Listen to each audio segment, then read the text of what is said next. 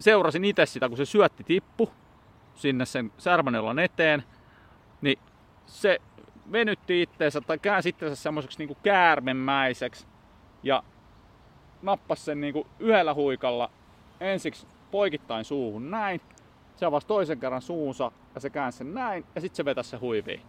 Sitten mä katsoin vaan silleen, että mä nostin sen särmenellan siihen ikkuna, siihen laut, lautan päälle tälleen näin ja sain just uuden elämänpisteen.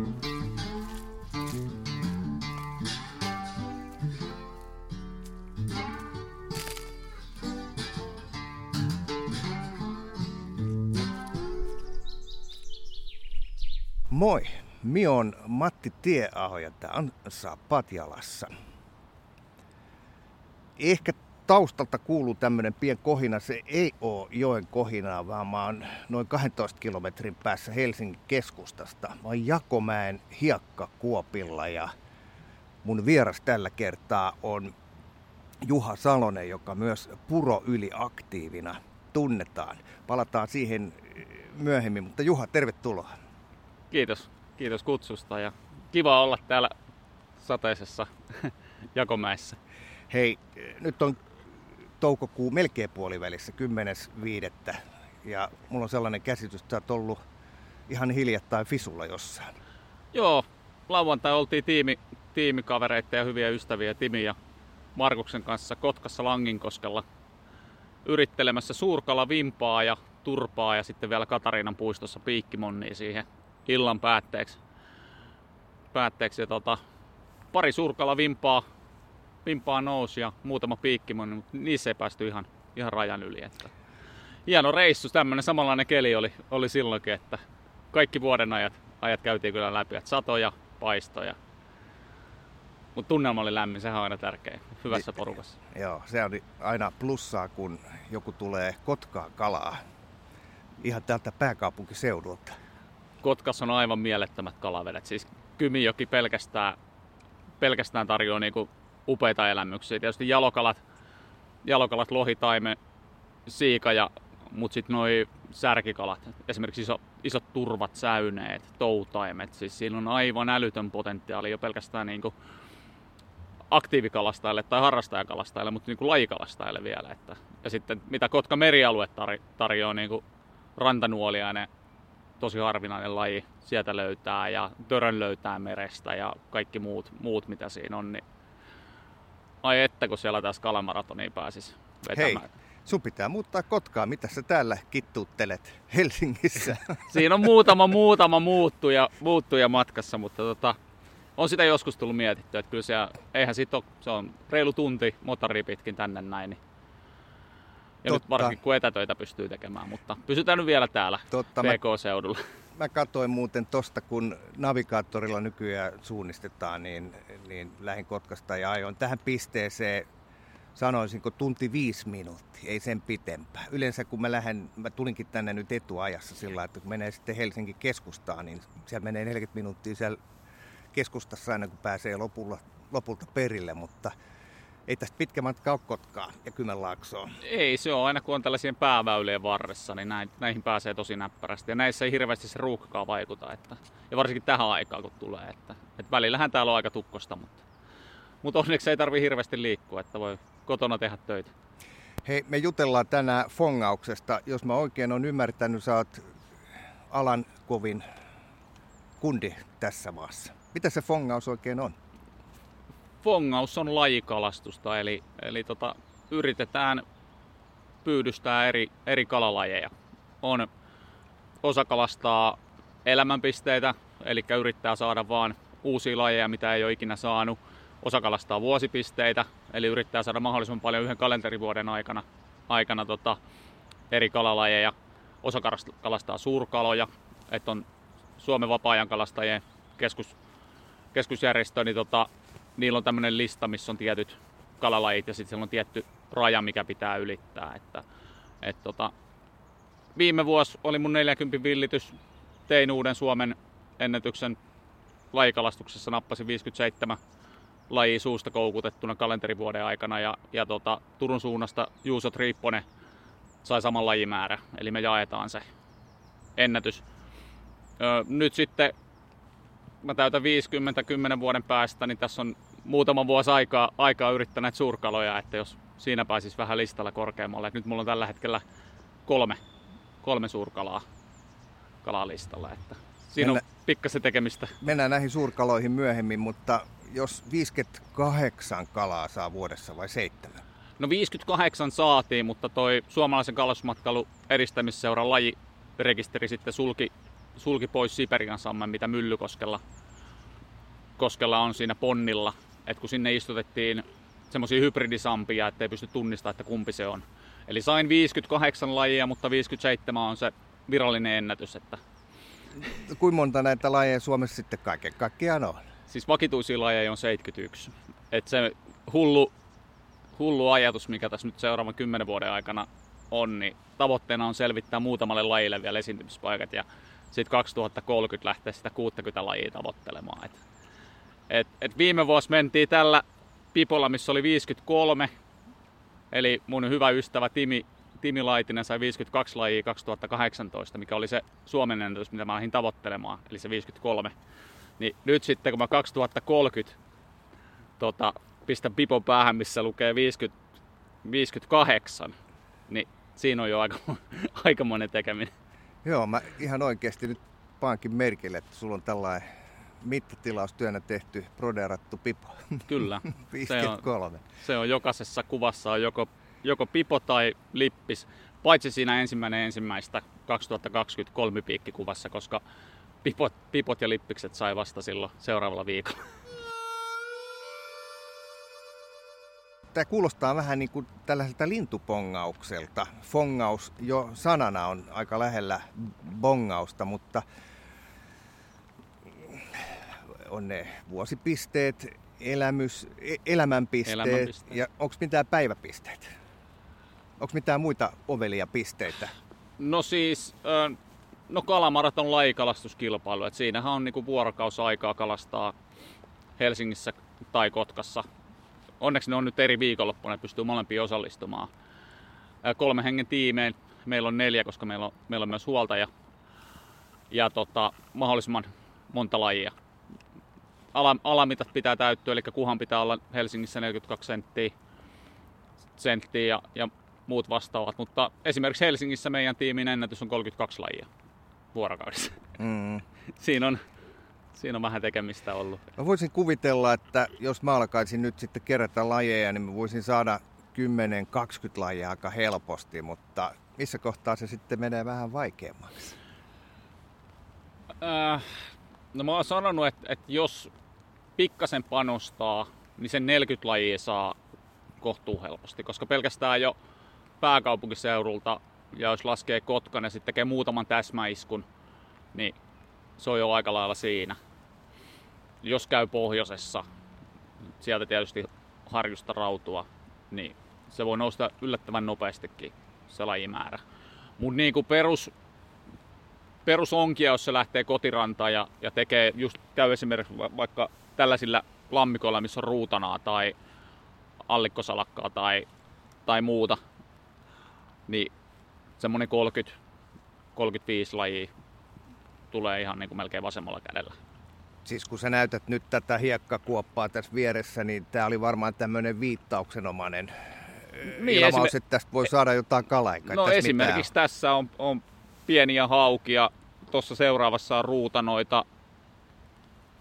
Ei sitä tiedä mitä muuta näitä on. Että esimerkiksi tuolta Turun, Turun suunniltahan on löytynyt näitä aurinkoahvenia ja muita vastaavia, mitkä on vieraslajeja, mitkä sitten jotkut on, on siirtänyt sinne.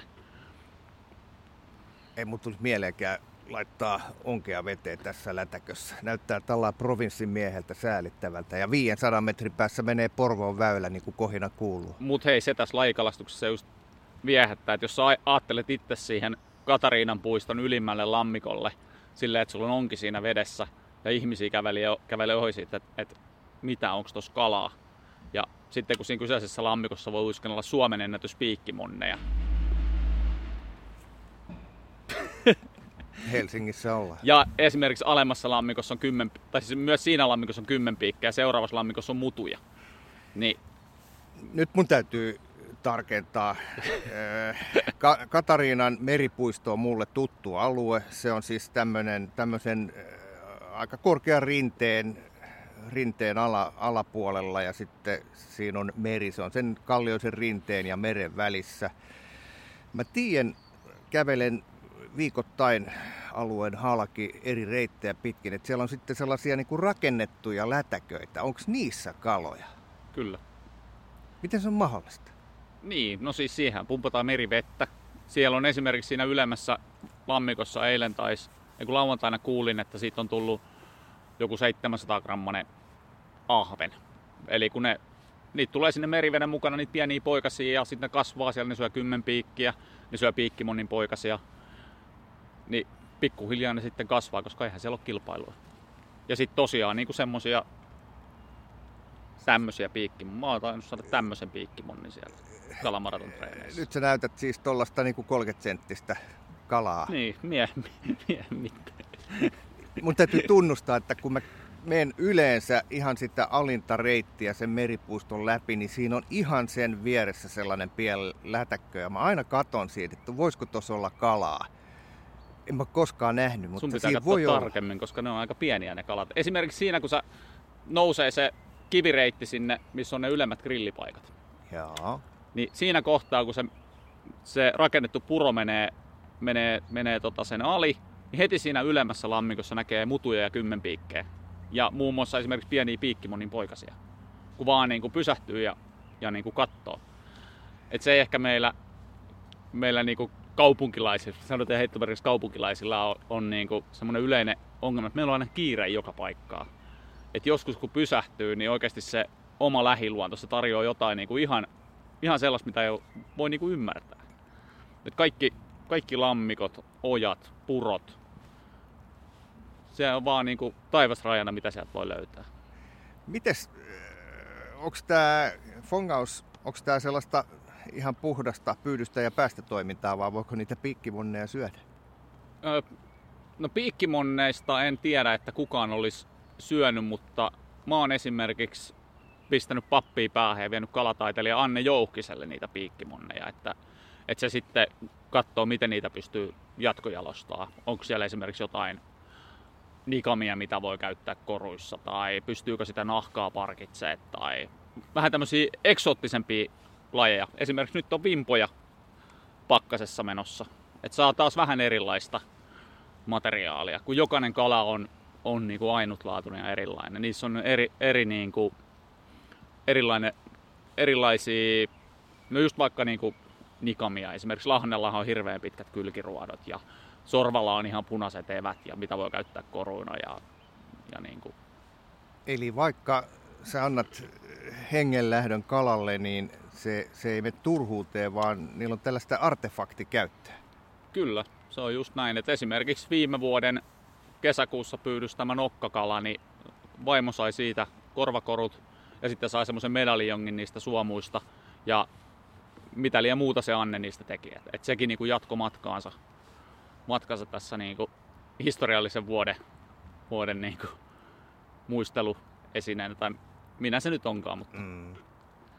Miten susta tuli fongaaja? Onko fongaaja oikea nimi? No, kyllä se varmaan on niin kuin yleisin tai lajikalastaja tai ylipäänsä kalastaja. Siis mä oon siinä mielessä aika poikkeuksellinen kalastaja, että, että mä en syö kalaa. Vaimo syö kalaa, poika syö kalaa, tytär ehkä, mutta vanhemmat syö kalaa. Mä oon kulkenut pienestä pitää is, isän mukana kalassa. Ja tota, sieltä se kipinä, kipinä on niinku syttynyt. Mutta sitten niinku lajikalastukseen niin kalamaratoni vei mukanaan. Että, et 2001 Helsingissä järjestettiin eka kisa ja tota, siitä eteenpäin, eteenpäin kisoja on tullut taakse melkein 30. Meidän tiimi on oikeastaan ainut, joka on käynyt kaikissa kisakaupungeissa. Et Joensuussa järjestettiin kisaa, me oltiin siellä, siellä kisaamassa heti ekasta vuodesta. Turussa järjestettiin kisaa, me oltiin siellä. Kotkaan oltaisiin menty, jos se olisi ollut eri aikaa kuin Helsingissä, mutta kun oli alku, alkuaikoina, oli samaa aikaa. Ja nyt sitten viimeiset, viimeiset viisi vuotta ne on ollut eri aikaa. Tietysti tässä on tämä muutaman vuoden breikki. Eli nyt tähän tulevana viikonloppuna olisi Kotkan kalamaratoni. Ja me oltaisiin torstaina lähetty sinne ja me ollaan siellä muutama yö ja sitten painetaan, painetaan lauantai, sunnuntai kala ja ajellaan kotiin. Et sitä kautta se on niin kuin lähtenyt, lähtenyt ja, ja niin se uuden oppiminen, uudet ihmiset. Et kalamaratonin niin paras anti on ehkä just nimenomaan se, että ihan sama miten sulla kisassa menee, sä oot parhaiten kavereitten kanssa vuorokauden. Käytännössä niin kuin silleen, että te olette sadan metrin säteellä koko sen vuorokauden ajan. Te vedätte niin kuin ihan siitä hirveän, hirveästä startista sinne aam, aamuyön loppuväsymyksiin. Se huumori on jotain ihan käsittämätöntä. Te vedätte niin kuin pizzaa jossain Lammeronnalla sille, että onget on vedessä ja, ja tota, sit minne tahansa meneekin, niin aina jos käytännössä jos näkee niin kuin muita kalastajia, ne voi kysyä, niin kuin, että hei, että monta lajia sulla on, tai monta lajia teillä on kasassa. Ja lähes poikkeuksesta se on joku kalamaraton joukkue, kun täällä on kuitenkin, niin kuin, vaikka Helsingissäkin on rantaviivat ja en tiedä miten monta sataa kilometriä, niin kuitenkin ne paikat on sellaisia, mihin niinku kerääntyy väkeä. Esimerkiksi vanhan kaupungin kosken suvanto. Porukka kalastaa vimpaa siellä. Se on yeah. ihan päiväselvä juttu. Joku munkkivuoren lammikko, missä porukka kalastaa ruutana, ruutana ja suutari. Sama homma. Piikkimonnilampi Kruunuvuoden rannassa ja, ja niin edespäin. Siis niinku, se on vaan semmonen, niinku se, se pitää kokea. Se on niin vaikea selittää, mitä kaikkea se on se, se niinku kalamaraton kalamaraton kiima. Ehkä semmonen, että et, tota, sit kun kisa on mennyt, sä nukut melkein vuorokauden. Ja sit mm-hmm. sä alat jo miettiä niin kuin ensi vuoden kisaa. Mikä meni, mikä meni mönkään, mitä sä voit tehdä toisin. Onko tämä ihan suomalainen ilmiö vai onko tämä keksitty niin kuin yleensä jossain muualla ja on sitten maailmanmestaruuskisoja ja Euroopan mestaruuskisoja? En tiedä, onko mitään, mitään sellaisia, mutta siis sehän on niin kuin laji, lajikalastusta on, on niin kuin ympäri, ympäri maailman. Et nyt tällä hetkellä esimerkiksi Instassa on semmoinen tuhat species projekti, missä muutama kalastaja ympäri maailmaa yrittää kalastaa tuhat lajia vuoden aikana ja ne on nyt jossain yli 300 lajissa. Ne on aloittanut tämän vuoden alusta Joo, vai? kyllä. Joo. Et siinä niinku, ja, ja paljon löytää, kun hakee esimerkiksi vaikka species fishing. Tai, tai niin kuin... Niin no on. joo, no se on ehkä, ehkä se ulkomaalainen termi, millä lähdetään. Joo, mutta onko, onko Suomessa mitään, esimerkiksi jos menee Facebookiin, niin kuin tämmöiset vanhat setämiehet käy öö, siellä, niin on siis tota, fishing? no se on, se on meidän Kalamaraton tiimin, tiimin Facebook-sivu, mutta tota, esimerkiksi Fongausryhmä, siellä on ehdottomasti Suomen aktiivisimmat lajikalastajat keskustelee lajikalastuksesta. Ja sitten on tämmöinen lajikalastus 2021, missä sitten SKES eli suomalaisen kalastusmatkailun edistämisseura pitää semmoista vuosilistaa, virallista rekisteriä sit siitä, siitä, että miten porukka, porukka on saanut lajeja. Miten on, onko sulla sama juttu kuin lintubongareilla, että jos joku saa jostakin jonkun uuden lajin, niin otatko helikopterin alle ja lennät sinne saman tien? No, se riippuu paljon lajista ja paikasta ja tietysti siitä saajasta, että kun osa, osa on sellaisia, että ne ei halua niin kuin millään, millään niin kuin kertoa omia paikkoja ja sitten esimerkiksi multa kysytään tosi paljon paikkoja. Esimerkiksi tuolta, ei länsirannikon, mutta siis tuolta Vaasan, Vaasan suunnalta niin Jere, ketä kalastaa pyörätuolilla ja isänsä Teemu oli käymässä täällä näin ja he kalasteli vimpaa ja Kivinilkan sai elämänpisteeksi ja sitten kävi Pornaisissa kalastaa Mustijoelta turvan. Niin se turvapaikka oli esimerkiksi semmoinen, että sanoin, että menkää siihen, että siitä sen turvan saa. Ja jos en olisi, en olisi ollut Kotkassa, niin mä olisin ollut siellä Jere ja Teemun mukana kalastamassa. Jerellä on nyt, olisiko sillä joku parisenkymmentä lajia Suomesta. Onko ja... tämä fongausjengi jotenkin semmoinen epäitsekäs heimo, että, että tota, yhteishenki on kova, että ei, ei pilotella saaliita, vaan, vaan tota, mieluumminkin elvistellään ja kerrotaan, mistä saat toisetkin? Se riippuu paljon, paljon tota ihmisistä, mutta esimerkiksi Helsingin, Helsingin kalamaratonissa, niin tota, kyllä täällä on aika, aika, aika niinku sniidusti annetaan, annetaan, annetaan tietoa siitä, että esimerkiksi mistä mustatokon voisi löytää. Ne on kuitenkin niitä ratkaisu, ratkaisulajeja sitten kisassa, kun jokainen laji on yksi piste. Ja jos sä saat ainoana tiiminä mustatokon ja kukaan muu ei saa, niin se on S-piste, jolloin se menee tasatilanteessa edelle. Niin tota, mut, mut kyllä niinku varmaan isossa kuvassa aika hyvin jaetaan, jaetaan tietoa. Sitten on tietysti jotain niinku, no esimerkiksi karppi on semmonen, isot, isot särkikalat, suutari ja tällaiset, tällaiset mihin, niinku, mihin ei välttämättä haluta muita, muita niinku toiseen niinku omalle spotille. Mm. Niin. Onko tässä fongauksessa tärkeää myös se koko vai onko tämä vaan laji kuin laji?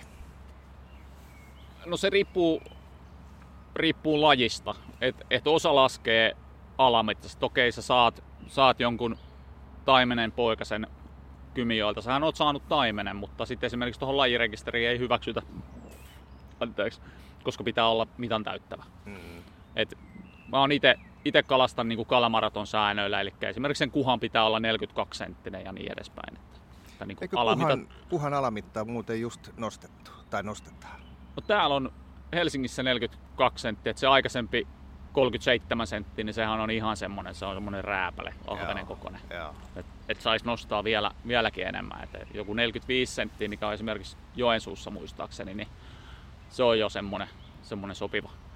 Hei, kun sä saat vaikka kolmipiikin, mä kuvittelen, että sellainen voisi painaa, sehän on siis tuommoinen sormen mittainen pikkukala, ohuempikin kuin sormi, ehkä pikkurillin mittainen. Eikö, eikö vaan? Puhutaan se on hyvin kalasta. pieni, Joo. hyvin pieni.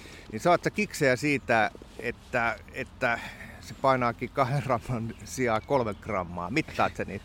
Ei, si, siis se itse asiassa, nyt kun tässä on tämä suurkala-projekti, tässä seuraavan yhdeksän vuoden aikana, niin tota, jos mä olisin aikaisemmin mitannut esimerkiksi vaikka ne Katariinalammen piikkimunnit, ne kaksi isonta, mitä mä oon sieltä saanut, niin mulla olisi piikkimunnista suurkala. Ja mun ei tarvitsisi enää kalastaa sitä.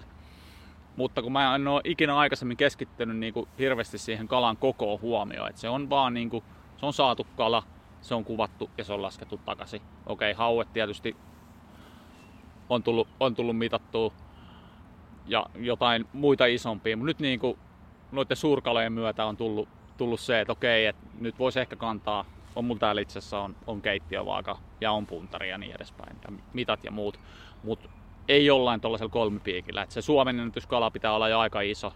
Mutta esimerkiksi vaskikalan Suomen ennätys Miika Kovanen, ketä asuu Heinolassa, niin teki uuden ennätyksen, oliko se 15 senttiä vai 15,2 vai mitä, 14.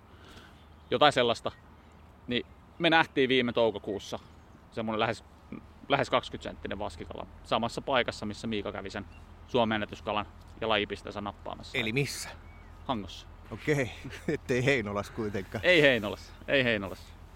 Joo. Eli kun sä puhut, sä oot nyt puhunut monta kertaa tästä suurkalasta, niin, niin ei tarkoiteta yli 10 kilosia kaloja, vaan, vaan kunkin lajin tällaisia isoja yksilöitä. Niitä Joo, esimerkiksi niin kuin hauessa se raja on 10 kiloa, karpissa se on 10 kiloa, lahnassa se on 2,5 kiloa, säynessä 1,7 ja turvassa 1,3 ja sorvassa 500 ja niin edespäin. Että, että niin kuin tietysti kalan, vähän niin kuin sen kalan fyysisen koon mukaan menee myös se raja. Että, että jos ajattelee, että, että jos joku hauenkalastaja lähtee yrittää 10 kilosta haukea, niin no se varmaan sen kevään aikana saa, jos se kalastaa niin kuin aktiivisesti sitä.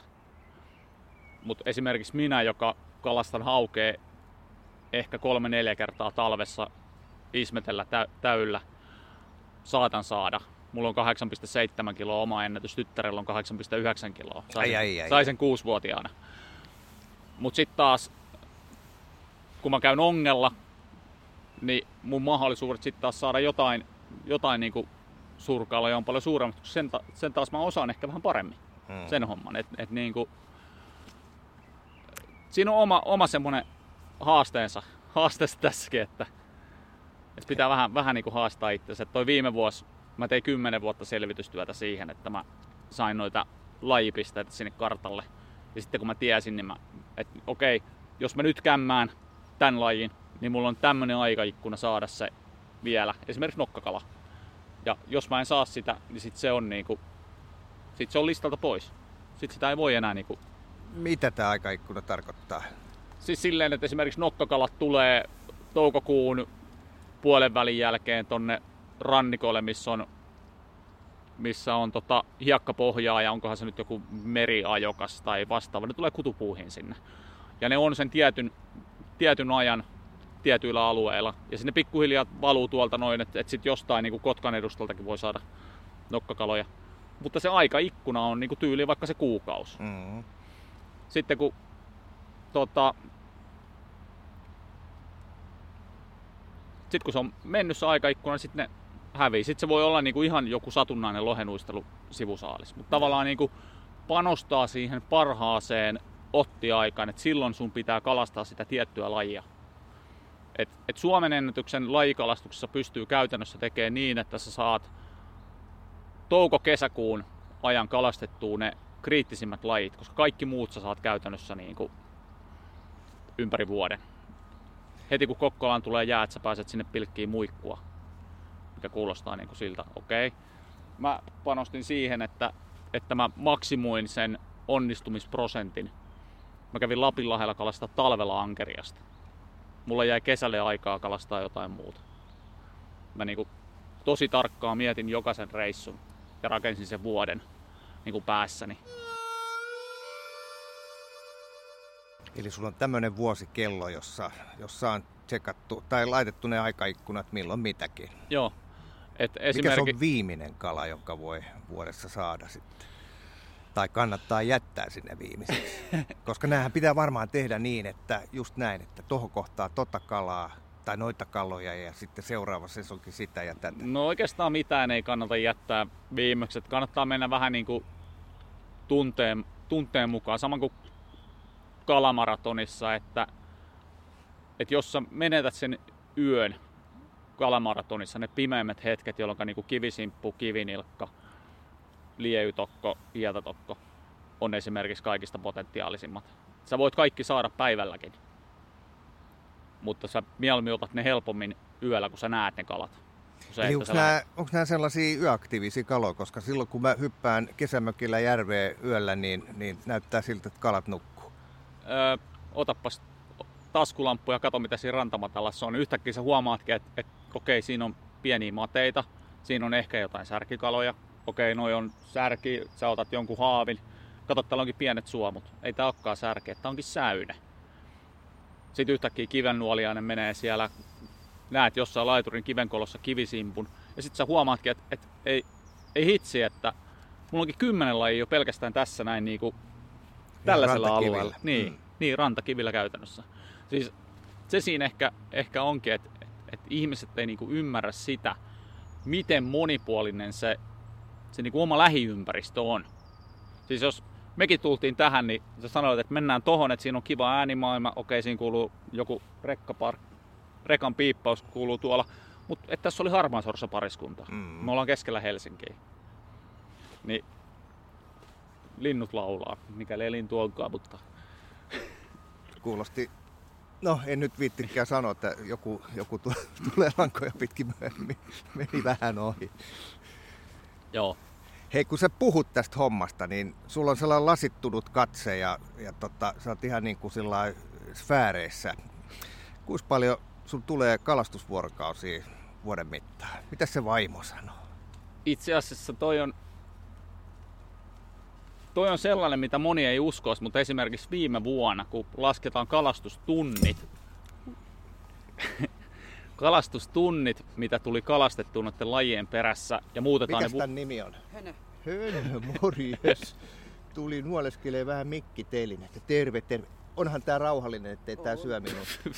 Hyvä. Voi, voi, voi. Siinä on kaukaisia paimikoira, pulmastiffi, seifari ja doberman. Joo. Aika hyvä. Niin, pääkaupungissa ollaan, niin ihmisiä Niin. liikkuu. Kyllä. Eli siis jos muuttaa ne kalastustunnit vuorokausiksi, niin niitä oli 29. Eli loppujen lopuksi aika vähän, koska pelkästään jo tässä niin tekemällä tämmöisiä lyhyitä muude, muutaman tunnin iltapistoja, että perhe menee nukkumaan, mä nappaan kalakamat ja lähden rantaan, niin hyvin saa just niin kuin muutaman lajin. Tai sitten mä otan jätkän kantorinkkoon ja lähdetään harjoittelemaan onkimista. Taas saa muutaman lajin.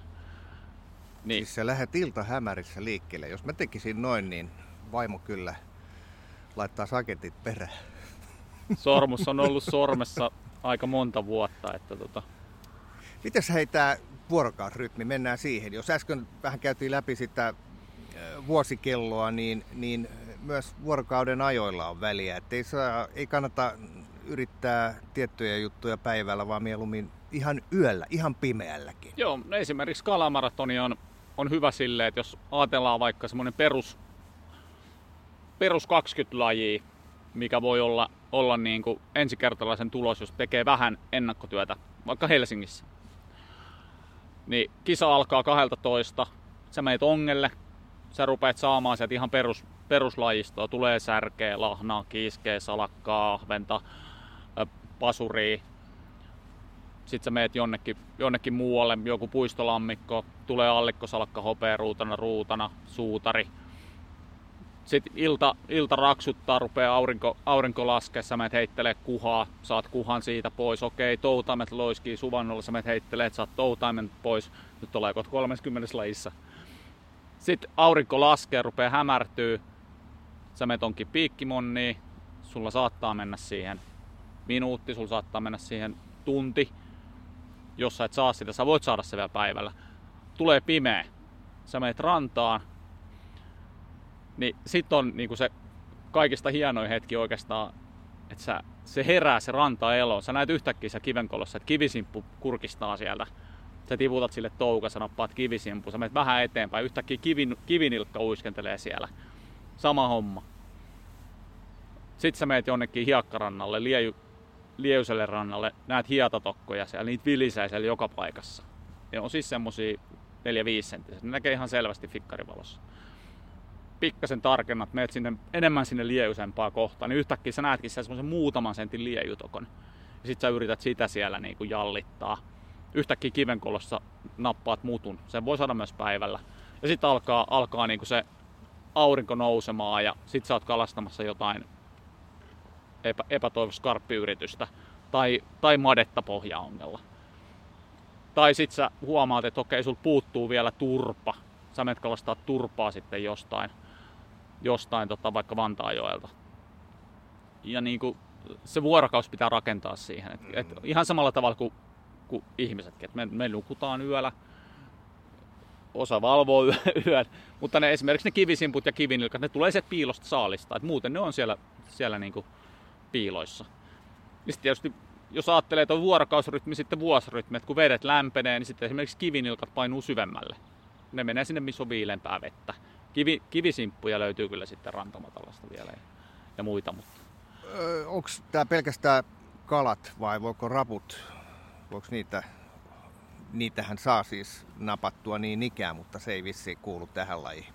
Ei kuulu tähän lajiin, mutta ihan samalla tavalla niin rapuja, rapuja tota näkee, näkee yöllä. Jos, jos haluaa sitten ravustusaikaa, niin sitten vaan kalanpalalla rupeaa niitä napsimaan sieltä. Joo. Tämä kisa, se käydään siis tämmöisten kolmihenkisten joukkueiden voimin ja sitten siinä on se, se huoltaja tai se semmoinen manageri myös häsläämässä. Se siis ei ko- koske onkea ollenkaan. Ei. Joo, onko se sitten niin, että siinä kisassa henkilöllä saa olla yksi vapa kerrallaan käytössä, tai Joo. siis yksi koukku? Joo, siis kisassa on sellainen, sellainen sääntö, että jos on kaksihenkinen joukko, niin saa kalastaa kolmella vavalla. Mutta sitten esimerkiksi niin kuin koukkurajoituksia ei ole, että sä voit heittää niin kuin litkan pyyntiin, jos haluat. Tietysti on jotain alueita, missä säännöt kieltää sen, että sä et saa kalastaa kuin yhdellä, yhdellä koukulla, esimerkiksi vanhan kaupungin kosken suvan. Mm-hmm. Mutta joo, huoltaja ei käytännössä koske niin kuin välineisiin muuta kuin, että okei, että et onkin meni solmuu, uusi onki. Että se kalastusaika on, on niin kuin maksimoidaan. Eli kaikki, kaikki niin kuin välinehuollot ja jos niin kuin tarvii hakea jotain jostain tai niin ne on sitten huolta. Huol, no pizzat on esimerkiksi yksi hyvä esimerkki. Kuulostaa mahtavalta lajilta. Aivan Onko siis. siinä sellainen urheilujännitys mukana, kun se alkaa se kisa? Tuleeko siinä sähläystä hirveästi? Meneekö, astutaanko vapojen päälle? Ja... No siis, mä oon itse kisahistoriani aikana ö, astunut haavin päälle, se meni katki. Sitten mä oon tempassut takaluukun kiinni silleen, että meni vapoja katki. Perussetti. Perussetti. siis totta kai, siinä on kuitenkin, se on, ö, siinä on semmoinen kymmenen lajin sääntö alussa. Eli mitä nopeammin sä saat kymmenen lajia, niin sitä parempi sun tunnistusaika on. Eli jos tulee tasatilanne, niin mitä nopeammin sä oot saanut, niin sitä parempi sijoitus. Ja se ehkä tuo semmoisen oman pikku hektisyyteen siihen eli täysillä, al- Joo, eli, eli sä tiedät saman tien, että, että, että nyt sä meet tonne, sulla on onkin valmiina, sulla on syötit taskussa, niin sä juokset sinne, ongit ne muutamat lait ja matka jatkuu. Miten, miten se, jos puhutaan kilpailusta, niin kun sä saat sen kalan, niin kuka sen toteaa, että tämä on tässä? Miten, miten tässä niin kuin tarkistetaan, että on tosiaan saatu ne lajit, joita väitetään saanut? Siis sellaiset lajit, mitä ei, ei vapauteta, esimerkiksi jotkut isot hauet tai isot kuhat, isot lahnat, sellaiset, mitä ei ole niin kuin helppo tunnistaa, niin pappii päähän ja pussiin.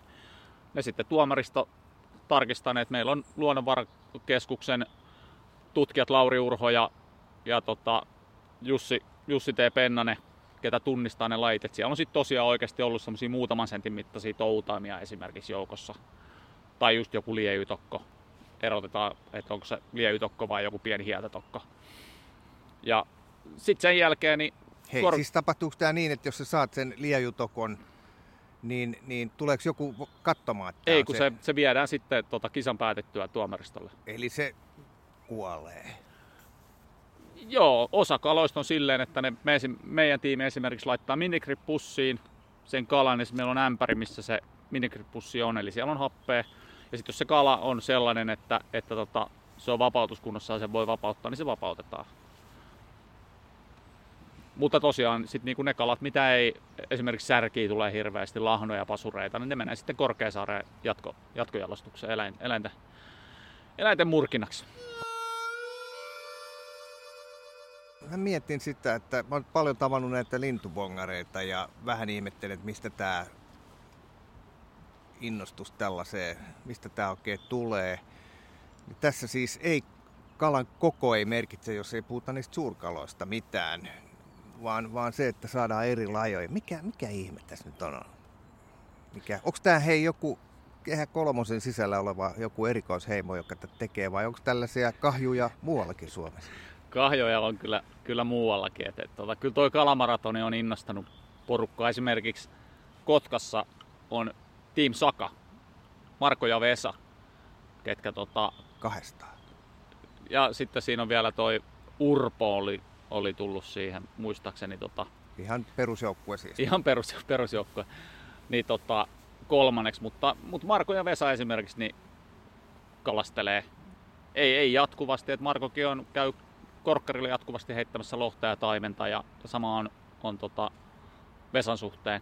Mutta heitäkin niin kuin se kalamaratoni vetää siihen lajikalastukseen. Ja totta kai siihen pitää oppia, oppia niin kuin koko ajan uutta. Että että tutustuu varsinkin niihin omiin kotivesiinsä. Mm. Ja on mm. hekin käynyt Helsingissä kalastamassa kalamaratonissa. Niin, miten, miten tämmöinen laji otetaan haltuun, tai siis lajit, kun ajattelen, että jos haluaisin hyväksi lohen kalastajaksi, niin, niin tutkin lohen, miten se käyttäytyy ja miten se nappaa vieheeseen.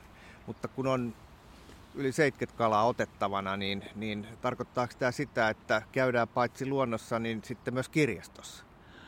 No nettihän on siis täynnä tietoa. Ihan siis sitä löytää, kun vaan niin osaa Googlea käyttää. On, on tota koekalastusraportteja esimerkiksi. On ö, ely TE-keskuksesta tai tuolta saa istutusrekisterejä. Ö, on erilaisia saaliskalapalveluita. Esimerkiksi tämä suurkalat-rekisteri ja sitä tietoa on, on niin kuin ihan mielettömästi. Et sitten niin kuin jotkut harvinaisemmat, harvinaisemmat lajit sitten vaatii sitä, että sitä oikeasti lähtee etsimään ja löytää sen niin kuin jujun siihen. Et, et, et niin kuin viime vuoden, viime vuoden huipennus oli se, että kun noi onnistu saamaan särmäneulan. Eli ne näki, kun särmäneula söi liejutokon. Ja särmäneula, kun se näyttää, näyttää siltä, että se suu on semmoinen kaponen, kaponen mutta sitten kun se nappasi sen liejutokon, niin se suu aukeekin, aukeekin tälleen joka suuntaan. Eli se pieneltä näyttänyt kala olikin yhtäkkiä niin kuin hirveä peto. Ja sitten selvisi, että mitä ne syö. Ja sitten kun löysi sen oikein syötin, niin vaikka se syötti oli siis tommonen pari sentin mittainen, niin kun mä katsoin tuosta, oli semmonen niin vesilautta ikkuna, hieno nimi, niin tota, seurasin itse sitä, kun se syötti tippu sinne sen särmäneulan eteen, niin se venytti itteensä tai käänsi itteensä semmoiseksi niinku käärmemäiseksi ja nappasi sen niinku yhdellä huikalla ensiksi poikittain suuhun näin. Se avasi toisen kerran suunsa ja se käänsi sen näin ja sitten se vetäisi se huiviin. Sitten mä katsoin vaan silleen, että mä nostin sen särmeneulan siihen ikkuna, siihen laut, lautan päälle tälleen näin ja sain just uuden elämänpisteen. Ja niin kuin se fiilis siitä, kun, kun niin kuin joku on keksinyt tollaisen ja sitten se tieto jaetaan mm. silleen, että muutkin onnistuu, niin se oli niin kuin aivan huikea. Tai toinen hyvä esimerkki, Hangosta seitsemänruototokko. Toukokuun ihan, ihan niin kuin huippureissu. Oltiin, oltiin tota, siellä, siellä samaan aikaan tuli, tuli myös Juuso ja Mikael ja Mikko Turun suunnalta vaskikalajahtiin. Ja me sitten Timin kanssa todettiin, että me lähdetään katsoa toisiin rantoja ennen kuin tulee pimeä. Ja sitten me kahlataan siellä niiden ikkunoiden kanssa tälleen näin. Ja, ja tota, sitten mä pysähdyin ja katson, niin että sille, että tossa on joku oudon näköinen kala, että niitä on muutama tossa. Sitten Juuso oli sanonut joskus aikaisemmin, että seitsemänruototokon, että se oli Norissa päässyt tarjoamaan seitsemänruototokolle vaikka mitä syötti ja ei ollut niin kuin napannut. Ja mä ajattelin, että okei, no jos tuo on seitsemänruototokko, niin mä nyt tiputan sille syötin ja mä katon, että nappaako se kiinni tuijota sit ikkunasta läpi, kato, se kala nappaa, mä nostan se tälleen siihen lasin päälle. Pidän siitä lautasta kiinni, kävelen rantaa, huudan Timille, Timi, Timi, se on siinä, se on siinä, se on siinä. Timi katsoo sen vähän kauempana, että mikä. Sitten tulee katsoa, seitsemän Mä oon ensimmäisenä meidän porukasta onnistunut pyytää Suomesta seitsemän En tiedä, onko muut onnistunut, mutta niin kuin meidän tästä niin kuin tutusta porukasta. Eli onko niin, että ei ole havaintoja muista samanlaisista? No ei ole ainakaan mun tietoa tullut. Ja sitten se on siinä. Ja mä sanon Timille, tässä on tota, välineet, ne on tossa. Se kävelee siihen pari metrin päähän siihen kivikon, kivikolle kahlaa niin kuin muniin myöten sinne. Tiputtaa, nostaa, tulee takaisin. Ja sitten me ollaan molemmat niin kuin siinä. Meillä on elämänpisteet sormilla tälleen näin, kun me tuijotetaan niitä niin kuin näin. Ja tämä tokko on siis minkä kokoinen kala? Semmonen tommonen. Eli viisi senttiä. Joo, ja aivan sairaan kaunis kala. Siis mulla on blogissa on, on tota sukelluskuva ja Pekka Tuurin kuva, kuva siinä kansikuvana, missä näkyy se kalan kauneus. Ja niinku ajattelee tolle, että muutama minuutti, kaksi uutta elämänpistettä niinku kahdelle eri, eri tyypille. Et niinku jotain, siis tää vaan niinku antaa niin paljon. Et siis mietti tommonen pieni kala. Mm, pienikin se, voi olla kaunista. Niin, ja sitten taas se 10 kilo hauki tai lohi. Et niin kuin mole, molemmista sama fiilis. Mm. Et kuinka moni on saanut seitsemänruototokon. Sä mainitsit jonkun lauttavesi tutkaimen tai jotain sellaista. Siis käydä läpi nämä välineet. Mitä pitää olla, että voi fongata visuja? Siis mun mielestä tärkein on se, että on kunnon onki. Oikeastaan siitä pääsee alkuun koska sitä pystyy sitten modaamaan, modaamaan niin kuin eri käyttötarkoituksiin. Eli perushyvä onki. Puhutte ei, nyt vavasta vai, vai koko onkilaitteesta? Mä puhun koko, koko ongesta, eli, eli tota, onki koostuu mulla vavasta ja onkilaitteesta, missä on sitten niin kuin koho, painot, koukku. Ja nimenomaan se koukku ja koho on se kaikista olennaisin, eli mitä pienempi koukku, niin sillä sä voit saada myös niitä pienimpiä kaloja, mutta myös niitä isoja kaloja. Ja sitten tietysti se koukku koko sen pyydettävän kalan mukaan. Että jos sä tiedät, että sä lähdet kalastaa suutariin, niin et sä lähde kalastaa sitä ihan sillä pienimmällä koukulla. Vaan sitten sulla on sitä pikkasen, pikkasen järeempi koukku, järeemmät siimat. kisassa, ko- kisassa, kun kaikki, kaikki tota, mietitään etukäteen, niin onko sulla sitten kisassa, kun pitää saada erilaisia kaloja, niin erilaisia onkia? Niitä on monta. Joo, eli mulla on käytännössä niin kuin kisa, kalamaraton kisakalustoon kuuluu 2,7 metri onkea, missä on molemmissa erilainen koukku. Koska sit pystyy Minkä just se, kokoinen koukku niissä? ää, toisessa taitaa olla koon 16 ja olisiko toisessa joku 10-12. Se on niinku ihan siitä syötin, syötistä kiinni, että käyttääkö matoa vai maissia vai kärpäsen Eli, eli menikö se niin, että mitä isompi numero, sitä pienempi se koukku Joo, kyllä. Eli se 16 niin on aivan snadi. Sanoisiko, että se on niin kuin, no se varsihan voi olla aika pitkä, mutta se, se No ota, kun mä, mutka- näyt, mä näytän sulle kohta pieniä, pieniä koukkuja. Ja tota, sitten mulla on, on tota, viisimetrinen, missä on, on tota, joku onkilaite. Se vähän riippuu, yleensä siinäkin on pieni koukku. Mutta sitten mulla on pari kolmen metrin onkea, missä mulla on sitten ihan semmoset niinku mikroskooppisen pienet, niin kutsutut ne on heittolirkkejä heittomerkeissä. Eli niissä on tämmönen mikroskooppisen pieni koukku, missä se koukun kita on esimerkiksi nuppi, nuppineulan päätä pienempi. kumpaan päätä? Takapäätä varmaan. Se riippuu nuppineulasta, kun näet ne tuossa kohta ne koukut, niin voit itse päättää, että kumpi pää. Mutta siis pienimpiä koukkuja, mitä maailmasta löytyy. Et sitten esimerkiksi se kahden sentin liejytokko, niin se saa syötyä sen suuhun asti. Paljon kaksi senttinen liejutokko painaa gramman. 0,00 jotain. Hyvin vähän. Joo, mä tiedän, että pienet kalat on tosi kevyitä. Mä Vähemmän joskus... kuin, vähe, varmaan vähemmän kuin tulitikku. Hyvin, hyvin paljon vähemmän kuin tulitikku. Ehkä Joo. se tulitikun pää. Mikä se lirkki? Mitä se on? No lirkki on käytännössä siis lyhyt, vapa. Se voi, sen voi tehdä esimerkiksi mormuskavapaa. Ja sit siinä ei ole mitään muuta kuin koukku ja paino. Eli se on niinku kaikista paras siihen, kun sä kalastat niinku kiven koloja tai kaloja, jotka sä näet. Eli silloin sulla on mahdollisimman lyhyt niinku, tai helppo tuntuma siihen, että sä voit, kun sä näet sen kalan, niin sulla on haavi valmiina ja sä voit napata sen siitä syötin sen nokan eteen ja nostaa sen haaviin. Eli kun esimerkiksi liejytokkoakin kalastetaan välillä silleen, että sä oot polvillaan siellä, siellä ja sit sä yrität saada sitä pientä kalaa syömään ja sit jos se ei nappaa, niin sit sä yrität etsiä seuraavaa ja et sun pitää olla heti se tuntuma siihen, että kun se pieni kala nappaa, niin sä saat sen napattua mahdollisimman nopeasti. Eli lyhyt vapa, missä on siima ja koukku. Voi olla myös sellaisia niin heittolirkkejä, missä on sitten koho. Mutta siis käytännössä se on on, onki. Mutta lirkintä on siis siima, koukkupaino.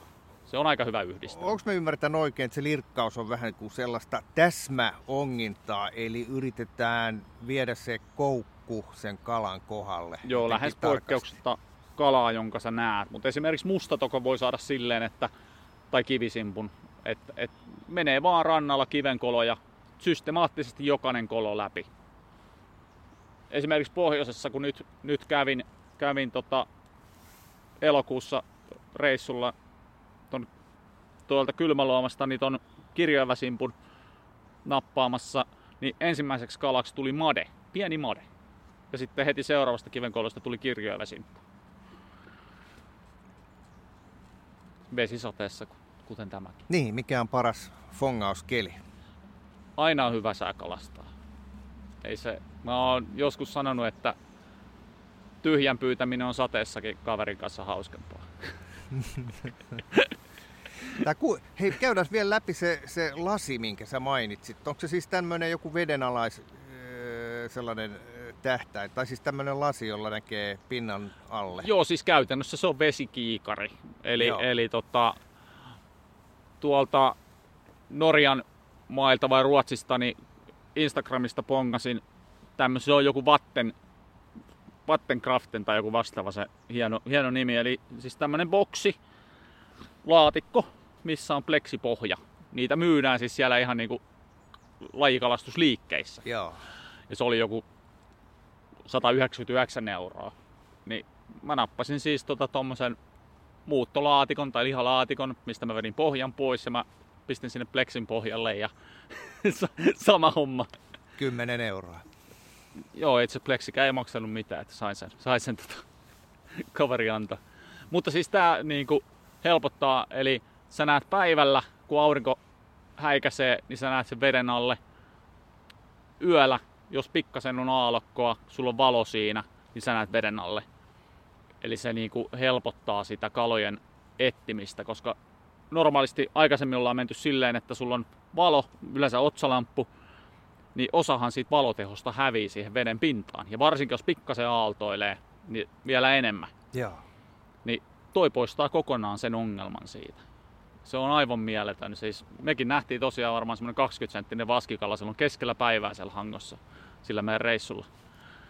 Ja on ihan jotain niin kuin, Eli jotain tällä- uutta pitää aina keksiä. Ja Joo. tää oli nyt yksi semmonen, että sieltä mun blogissa on kyllä ohjeet senkin tekemiseen. Että Hyvä pointti. Mennään siihen, siihen sun blogiin. Siis sulla on sellainen, äh, mikä se on, Fongaus niminen blogi.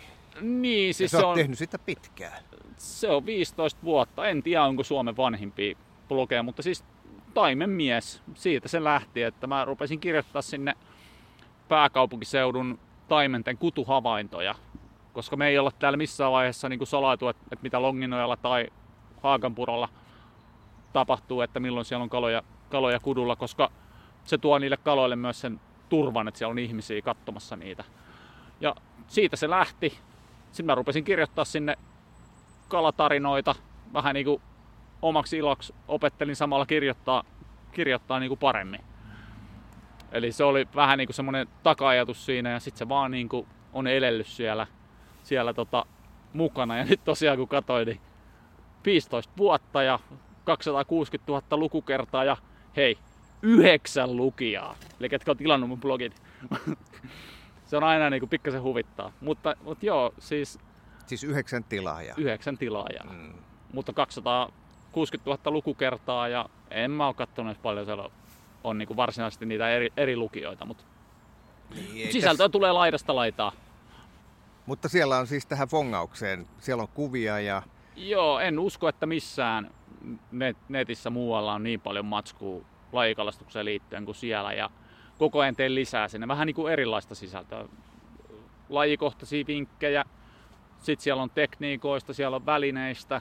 Mä niin kuin yritän silleen, että, että jos se mun tekemä sisältö innostaa uusia ihmisiä kokeilee lajikalastusta tai innostuu kalastuksesta, niin se on niinku se paras kiitos. Et mulle on monta, monta tota lajikalastajaa tai kalastajaa tullut sanomaan, niinku, että hei, että, että hän on saanut innostuksessa sun blogista. Tai just joku vanhempi tullut sanomaan, että hei, että, että poika innostui tästä näin. Ja, ja niinku se, se lämmittää tosi paljon. Et, voi jakaa sitä tietoa, mikä, mikä on omassa päässä. sä oot Ja mitä Suomen, onko- niin. Suomen Mr. Fongaus. Sun on vaan Eh, sen kanssa. Mr. Longinojaksi, mutta on kyllä nimetty jossain kortissa, mutta tota, Niin, täällähän on nyt tämmöinen akuutti tilanne ollut pääkaupunkiseudulla. Täällä on joku oja, oliko se nyt sitten Longinoja, niin, niin sinne on mennyt sitten jotain sanotaan suoraan paskaa, niin, niin, niin on syntynyt hirveä hässäkkä, koska tämä oja on ollut siis tämmöinen, tämmöinen jonne on yritetty saada... Niin kuin Mitä lukee se, takiselässä. mitä se tarkoittaa se tunnetuin? Siis tota, Mikä on Longinoja? Longinoja on reilu 6 kilometriä pitkä Vantaajoen sivupuro. Ensimmäinen kun tullaan merestä, merestä päin. Pirtalee tässä itse asiassa. No nämä vedet ei tästä mene sinne, mutta heti tuosta Jakomäen ostarilta, niin ne vedet valuu sinne. Valuma-alue on joku 12 kilometriä ja sillä asuu niinku kymmeniä tuhansia ihmisiä. Mutta siis pieni, pieni kaupunki Puro tai Oja, niin kuin nimi, mutta me ollaan sanottu, että, että niinku se oja muuttuu puroksi, kun me avataan niinku ihmisten silmät ja kerrotaan, mitä siellä on. Si- siellä on noin 3500 eri-ikäistä taimenta jokaista 100 metriä kohden sitä puroa. Öö, taimenten poikastiheykset on ihan huippuluokkaa. Me ollaan kunnostettu sitä Skesärryn toimesta vuodesta 2001 lähtien. Eli en tiedä, onko Suomen pitkäaikaisin talkookunnostuskohde.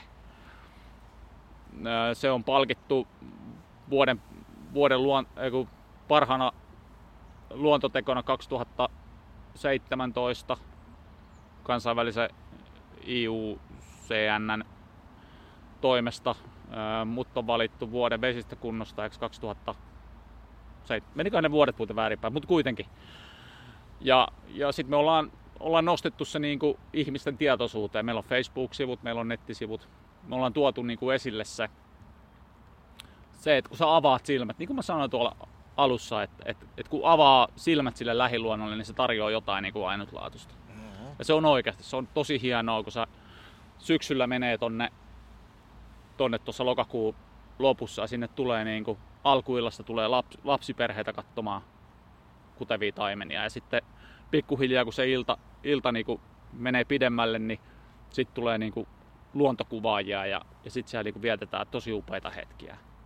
Ja sitten jos ei tätä koronatilannetta olisi, niin meillä on siellä avotuli, is, meidän puroisäntä Matti, eli mun isä, keittää siellä nokipannukahvia, meillä on glökit siellä, porukka voi grillata makkaraa ja kaikki aina kysyy, niin että mitä tämä maksaa. Ei mitään, että, että me tarjotaan. Että. Mistä ne taimenet sinne on noussut? Vai onko ne pudotettu? siis aikoinaan sinne istutettiin 98 taimenen nollikkaita, eli vasta kuorituneet poikasia, ja sitten 2000 ja 2001. Ja sen jälkeen sinne ei ole istutettu. Eli se on ihan luonnon, luonnon kiertoa. Sinne hakeutuu myös tota, jokisuuhun istutettuja rasvaeväleikattuja kaloja. Eli siellä on tosi kova vetovoima niin kuin sillä purolla. Siellä on niin kuin aika lailla 50-50 luonnonkalaa ja istutuskalaa. Mutta ne, mitkä syntyy niistä, niin nehän on sitten taas niin kuin luonnonkaloja. Mm-hmm. Ja sitten siellä elää ympäri vuoden paikallisia kaloja. No mutta onko, onko tämä oja, mun mielestä pitäisi muuttaa puroksi vähintään, niin onko se nyt sitten Demanderissa? Öö, kondiksessa, kunnossa? Kon... Ei siis, tota, puroluontohan elää, elää niin kuin koko ajan. Et, et jos sinne kaatuu, kaatuu vaikka puu, niin sehän muuttaa sitä uomaa taas niin kuin luonnontilaisemmaksi. Niin kyllä me joka vuosi niin kuin täsmäkunnostetaan ne soraikot, eli putsataan ne ja tehdään sinne uusia lisääntymisalueita. Et koko ajan niin kuin, se työ jatkuu sen puron eteen. Ja sä oot Longinojan puroyliaktiivi. Siksi noin on ristinnyt. Mutta... Menikö sulla yöunet, kun sinne, sinne tuli nyt joku, joku tämmönen paskasää päästö? Mitä siinä oikein tapahtui? Tota, mä olin just aloittamassa katsoa leffaa ja mä avasin vielä puhelimen ja katoin, että tuli Longinoin Facebook-sivuille yksityisviesti näette, että, tota, että puro on punainen. Mä vähän aikaa mietin siinä siis, anteeksi, mitä, ja mä katsoin sitä kuvaa, ja se oli tosiaan siis punainen, melkein ton johdon värinen. Me ollaan nähty lehtikuvia siitä, se Joo. on ihan siis helakan punainen. Ja tota, sit se ilmoittaja ilmoitti, että hän on soittanut häkeä, eli sinne oli niinku se tärkein juttu on tehty, eli sitten on mennyt tieto eteenpäin. Ja mä sitten ajattelin, että ei hitsi, että no, en mä nyt ehkä tässä vitti leffaa katsoa, että vedetään kamat nippuun ja otetaan tota, mehupullo pullon mukaan ja lähdetään katsomaan, että, että jos selvisi se, mistä se lähde on, on niin kuin, mistä se punainen vesi on tullut. No sitten mulla kaveri asuu siinä vieressä ja hän tuli sitten tota, mukaan ja sitten me pyörittiin siellä autolla, ajettiin ympärissä, käytiin katsoa kaikki alkulähteet, että ei ole täällä ja ajettiin teollisuusalueet, ei, ei näy missään mitään. Ja tultiin takaisin, siellä oli HSYn päivystäjä, se päivystäjä sitten oli, että no ruvetaan etsiä sitten ja me ruvettiin katsoa kaivoja. Me katsottiin, että mistä aina niin kuin seuraava kaivo, että, että mistä löytyy ja sitten tuli lisää päivystysväkeä sinne ja sitten me yritettiin kaivaa yhtä pihakaivoa esille. Se oli jossain siellä niin kuin maan alla. Ei löydetty. Sitten se päivystäjä oli silleen, niin että, että, niin, että, että on jo toinen kerta tänään, kun mä oon täällä samalla purolla. Että hän oli katsonut listaa, että mitkä purot on sellaisia, että mistä pitää ilmoittaa, että jos on jotain tapahtunut. Ja sitten että hän oli Longinnoja raitilla ja että Longinnoja, Longinnoja, Longinnoja, että tämä on varmaan se puro, mistä pitää ilmoittaa. Siis mä vähän niinku kiinnostuin tästä. Mä olin silleen, että mitä sitä tapahtui silleen, silloin aikaisemmin. Se oli, no, tosta on suoraan tota, talojen, talojen jäteveret laskettu hulevesialtaan kautta tähän puroon. Semmoista viimeiset kaksi kuukautta. Mä vähän aikaa pyyhin sille hikeä otsalta ja oli silleen, että sanotko uudestaan? Sä olit, joo, että käydäänkö katsomassa. Sitten mentiin katsomaan. Mä ajoin auto silleen, että valot osoitti suoraan sinne lammikkoon. Ja paskaa ja vessapaperia, kun lammikko täynnä. Se pohja tänne. Mä silleen, Ei jumala. Että niinku täältä vielä puuttukin. No se on varmaan inhimillinen erehdys, että siinä on jotain... Joo, mennyt- siis tää oli, joo, ja sitten se oli vielä hauska silleen, että kun mulla rupesi seuraavana päivänä toimittajat soittelee, ja ne oli kaikki kiinnostunut siitä punaisesta vedestä. Ja mä sanoin niinku niille, että, että tota, tämä punainen vesi on niinku pikkujuttu, että, että tässä on tämmöinen vähän isompi, isompi juttu. juttu. Ja siinä oli no kerropas tästä näin. Ja sitten selvisi, että se inhimillinen virhe oli tapahtunut HSYn päässä. Eli ne oli kytkenyt väärän viemärin ja urakoitsija oli kaivannut väärään kohtaan kuopan. Ja tämä oli niinku tämmöinen putki. Ja sitten mä heitin HSYlle Twitterissä, niin kuin, että hei, että et, et jokaiselle meistä ta- tapahtuu inhimillisiä virheitä. Että tota, kävisikö vaikka tämmöinen, että kun tämä koronatilanne helpottaa, niin järjestetään tämmöinen lasten ja nuorten puropäivä, että ootteko mukana. Ja sitten laitoin vielä pelastuslaitos, että miten te. Niin HSY tuli, että he on mukana. Onko se selvinnyt, mistä se punainen tuli? Ei. Joka ei ole niin vaarallinen kuin tämä, tämä paskahässäkkä, joka on nyt hoidettu, eikö niin? Joo, se on, se on hoidettu. Se punaisen veden lähtökohta ei, tai lähtöpiste ei ole selvinnyt. Poliisit sai siitä vesinäytteen. Mulla on itse asiassa tuossa pullollinen sitä myös ihan vaan niinku muistoksi siitä väristä. Mutta tota, toivottavasti selvii. Mutta ei ainakaan ole niinku raportoitu mistään kalakuolemista. Et se on aina se niinku kaikista karun, että mä oon, mä oon ollut Mellunkylän purolla haaviimassa kuolleita kaloja. Ja mä oon toissa kesänä ollut myös Longinoilla haaviimassa kuolleita kaloja, kun tuli joku epämääräinen päästö, mikäli liian. Ja mitä tapahtui Mätäjoella? Siellä meni, meni, meni niin kuin monta taimenikäluokkaa, kun pääsi vähän jotain kemikaalia sinne. Mm-hmm. Et niin kuin se, ei, se ei kyllä lämmitä, lämmitä mieltä, mieltä se tekeminen. Mutta en tiedä, toivottavasti selvii. Se on aina niin kuin, näitä on vaan liikaa täällä pääkaupunkiseudulla. Mm. Vaelluskaloilla on ollut aika kehnot olot viimeiset äh, lähes Aika sata vuot- vuotta niin. mm, Suomessa. Kyllä. Mutta, mutta valoakin on näkymässä, näkyvissä, että Pikkuhiljaa. Hiitolan jokea ja sitten oli se Kuusinkin joki, kun se nyt oli Kuusamossa. Ja vielä kun saataisiin se Kemijoki kondikseen, sillä saataisiin nousu pikkuhiljaa, fiksattua. pikkuhiljaa. Pikkuhiljaa paine kasvaa ja kyllä ne padot jossain vaiheessa murtuu. Että kyllä se vesi aina löytää reittinsä. Mm. Hei, mua jäi nyt tässä mietityttämään se suurkala-homma. Eli, eli tota, tähän saakka, kun sä oot kerännyt lajeja, niin nyt sitten joku on keksinyt, että kerätään niistä lajeista sitten niin kuin isoja. Joo, Rekisteröidään niin. Joo, se on pitkään ollut Ruotsissa. Tota, en muista mikä, mikä järjestö siellä, mutta siis SVK otti sen saman käytännön Suomeen. Et, et vähän niin kuin saa sitä, Eli vapaa-ajan kalastajien keskusjärjestö. joo, Mm. eli vähän saa niin kuin sitä painetta myös ja niin kuin mielenkiintoa niihin muihin kaloihin. Et kun suurin osa kalastajista kalastaa niitä kal- hauki, kuha, ahven ja lokalat, niin ehkä sitten niin kuin joku innostuisi kalastaa myös niitä, niitä niin kutsuttuja vähempiarvoisia kaloja. Kyllä, mutta tarkoittaako tämä sitten sun tapauksessa sitä, että, että kun sä oot yö myöhään saanut sen 10 senttisen pienen mateen sieltä rantakivikosta, niin jotta saat siinä suurkalan, niin sun täytyy sitten onkin se tammikuussa jäitten läpi. Niin, sit pitää saada vähän isompi. Sitä se tarkoittaa. Mutta siis se pieni made, se on kuitenkin vuosipiste. Et mulla on, mä oon vuodesta, onko mä 2010 asti pitänyt kirjaa siitä, että monta lajia mä oon saanut. En määriä enkä muita, mutta monta lajia. Nyt sitten ajattelin, että jos nyt pitäisi myös vähän sitä, että monta lajia tai monta yksilöä pitää saada ennen kuin saa sen suurkalan. Et esimerkiksi ton vimman osalta, niin mä kävin pari kertaa ongella pojan, pojan ja kaverin kanssa tuossa Suvannolla. Ja sitten se ensimmäinen reissu Kotkaan, niin yhdeksäs vimpa oli sen suurkalan ylittävä. Ja se tarkoittaa, mikä se kriteeri on suurkalalla? 400 grammaa, Ja hauelle se oli 10 kiloa. 10 kiloa.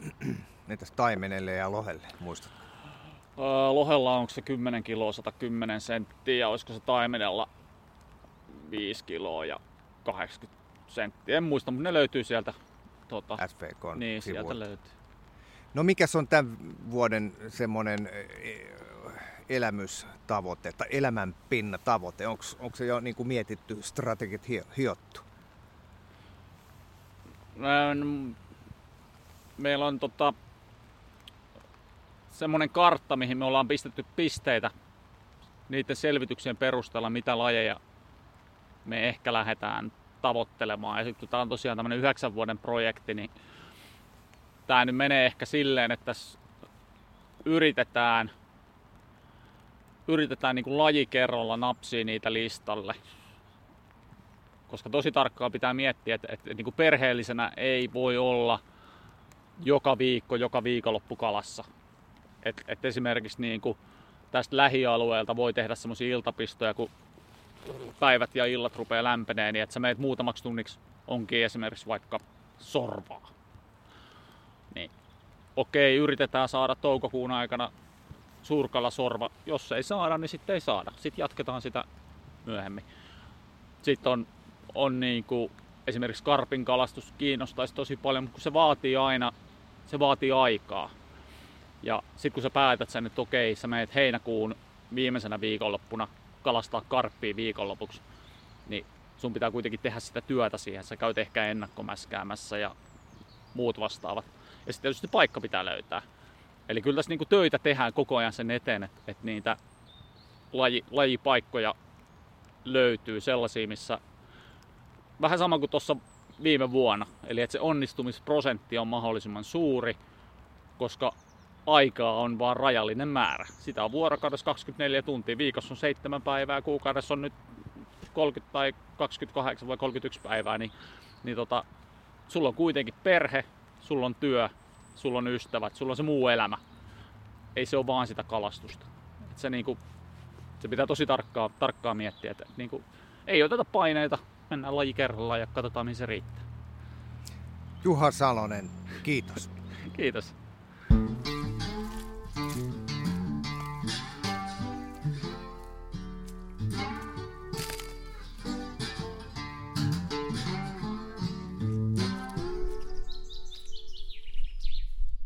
Tämä on Kouvolan Sanomien Saappaat jalassa podcast.